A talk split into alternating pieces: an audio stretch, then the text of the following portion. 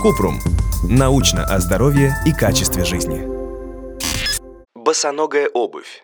Это полезно? Кратко. Босоногая обувь – минималистичная обувь, у которой очень тонкая гибкая подошва и широкий мысок, не сжимающий пальцы. Такая обувь повторяет форму стопы и имитирует хождение босиком. Популярность босса обуви с каждым годом возрастает, однако исключительно положительных выводов на ее счет ученым сделать так и не удалось. Подробно. Предполагается, что босса обувь обеспечивает естественные движения во время ходьбы или бега и способствует укреплению мышц, связок и сухожилий стопы. Преимущество босоногой обуви. Традиционная обувь имеет жесткую подошву и подносок. Естественное движение стопы в ней ограничено. Из-за этого мышцы стоп начинают ослабевать. В дальнейшем это может привести к плоскостопию. Так ученые объясняют относительно низкие показатели плоскостопия среди населения, которое ходит босиком или в минималистичной обуви. Исследования доказали, что ходьба в босса обуви укрепляет мышцы стопы так же, как и физический комплекс упражнений. В минималистичной обуви меняется походка. Увеличивается частота шагов, они становятся короче.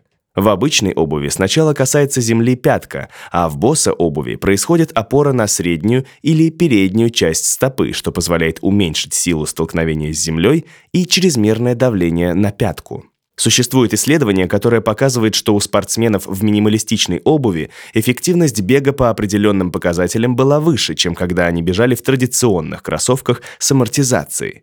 Но доказательств, подтверждающих или опровергающих снижение травматизма при ношении босса обуви, мы не нашли. Недостатки босоногой обуви. Ноги в ботинках с тонкой подошвой ощущают все неровности поверхности. И если долго без подготовки ходить в такой обуви, вы можете почувствовать жжение в стопах или другие неприятные симптомы.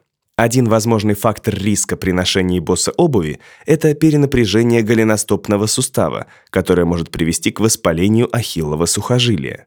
Для того, чтобы без травм перейти на босса обувь, нужно длительно привыкать к ней – более 10 недель, постепенно увеличивая время, проведенное в босса обуви. Важно! Переход на минималистичную обувь начинайте медленно и не игнорируйте сигналы своего тела. При возникновении болезненных ощущений вернитесь к обычной обуви.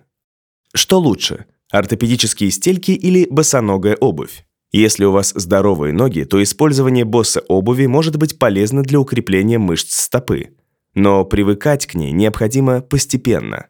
А вот при подошвенном фасциите, диабетической стопе, болезненных мозолях и натоптышах босса обувь запрещена и рекомендуется использовать ортопедическую обувь. В любом случае, смену традиционной обуви на ортопедическую или босса обувь лучше обсудить с врачом. Если у вас возникли вопросы, пишите нашему боту в Telegram регистратура Купрумбот.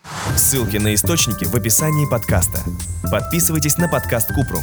Ставьте звездочки, оставляйте комментарии и заглядывайте на наш сайт kuprum.media.